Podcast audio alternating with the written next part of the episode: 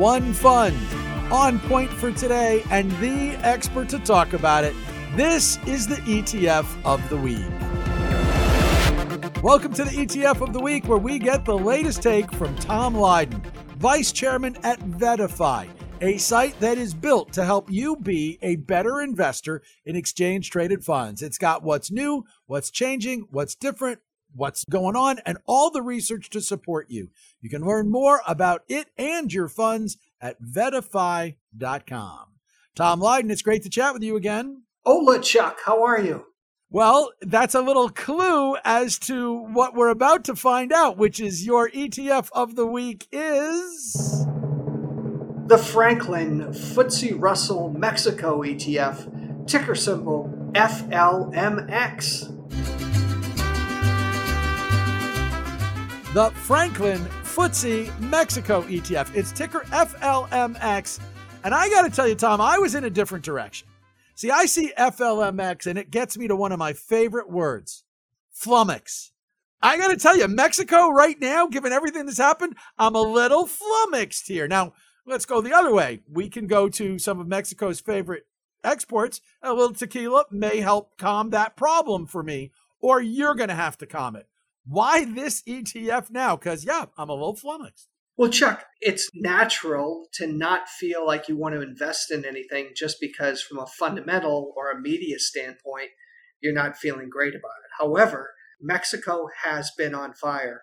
Year to date, this ETF is up 16%, blowing away what we're seeing with the S&P at 4% or even the QQQs, the Nasdaq 100 that's up over 10%.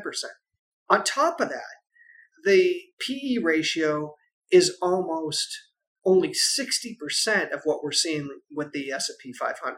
So here's an opportunity, an area of the market that's been beat up tremendously, but it's amazing how many publicly traded companies there are in Mexico, how diversified the constituents are in Mexico, where there are great valuations today to choose from. And on top of that, the trend is surely in place. I mean, you and I have spent some time in the last three months identifying the fact that, yeah, it's been a great 10 years for the S&P 500, but maybe the pendulum has swung and there are going to be not only other areas in the U.S. like mid caps and small caps, but also areas overseas that have the right valuation, have the right trends, and have the right opportunities where they may outperform the stalwart S&P 500 that has done so well over the years the part that surprises me that has me flummoxed is not the performance side because there's no question the performance story is exactly what you've laid it out to be.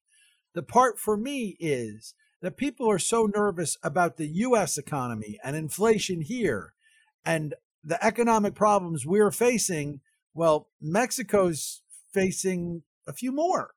And that's the side of does it at all worry you to invest in that economy at this time. Here's the thing when you dive into the types of companies that are there cell phone companies, banks, Walmart Mexico, Grupo Mexico, Cemex, you know, the biggest cement company there, the airline industry, they have a very, very good economy and they have a lot of people with a decent amount of money that are consuming a decent amount of products.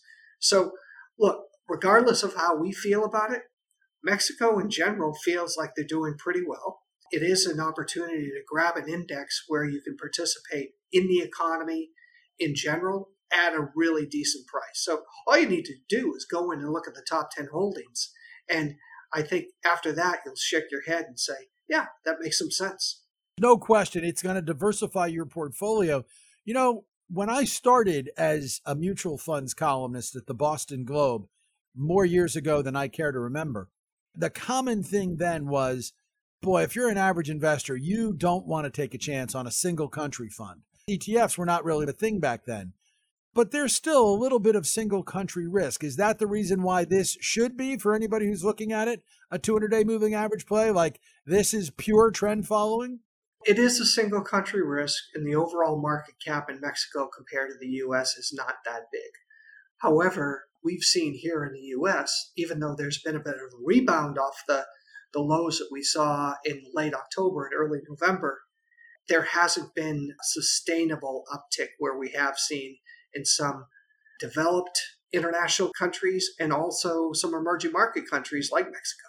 How much of a portfolio are you willing to let this be, and where does the money come from? Well, if you've got an emerging market allocation and you're buy and hold allocator, you've got a little bit of Mexico, a little bit. Most of an emerging market, whether it's being a mutual fund or an ETF, is mostly invested in areas like China, which might be 60%, or Brazil, for example the allocation that you're probably having in a Mexico ETF index is going to be 7 to 10% max. But we know a lot more about it, Mexico. It's it's our neighbor and there are a lot of good things going on. I'm not sure that I'm going to be going down to Tijuana anytime soon the way I did when I first came out to Southern California 30 years ago. However, there are people who love it. There are resort areas that are very, very safe. But on top of that, it's got a base economy that continues to perform very, very well. And there's a huge amount of people within the country of Mexico that are living and thriving and doing great. It's a really interesting play. Just one other question here. You know, you talk about having it as an addition to your emerging market stuff. In the past, as I mentioned, you know, folks would talk about single country risk. There would be some folks who I would talk to who would say, if you're going to do single country exposure, you want to have several single countries. In other words, you want to say, here's my emerging markets that gets me to a few things, and then country A, country B, country C. Do you feel that if somebody's going to have single country risk, it should just be one, or you're okay with one? Or would you hope that if you're going to delve into something like this, you're also going to be taking a look at whatever other country it might be? Pick any nation that there's a mutual fund for, and there's a mutual fund for pretty much everything. Chuck, it always comes down to when we have these podcasts at the end what does somebody do with this recommendation? In some instances, there may be people that will be tied to Mexico and want to have a long term position, 5 to 10%. Great. Here's an opportunity. At the same time, if you're a trend follower, you could follow trends with an emerging market, diversified index or ETF or fund. But by making that choice, you're going to have a much greater position in China than you will in Mexico. If you like Mexico for some reason, however, you want to watch it closely, put a 200 day average on it. It's above its 200 day average right now. We are seeing other areas of the world that are doing much better than the US, and the valuation is there. But it all comes down to what you want in your portfolio and the time that you have to follow it. What you don't want to do is say, yeah, following on a 200 day average sounds great. I'm going to buy 10% and then not pay attention to it and that's when you get hurt. It's the FLMX. Don't be flummoxed by the Franklin FTSE Mexico ETF. The ETF of the week from Tom Lydon at VettaFi. Tom, thanks so much. Buenos dias, Chuck. The ETF of the week is a joint production between VettaFi and Money Life with Chuck Jaffe. And yes, that's me. You can learn all about my hour long weekday podcast by going to moneylifeshow.com or by looking for us wherever you get your favorite podcasts. If you want to learn more about investing in exchange traded funds, well, make sure you check out VettaFi.com. There's everything there you need to be a well supported, sound, savvy investor in ETFs.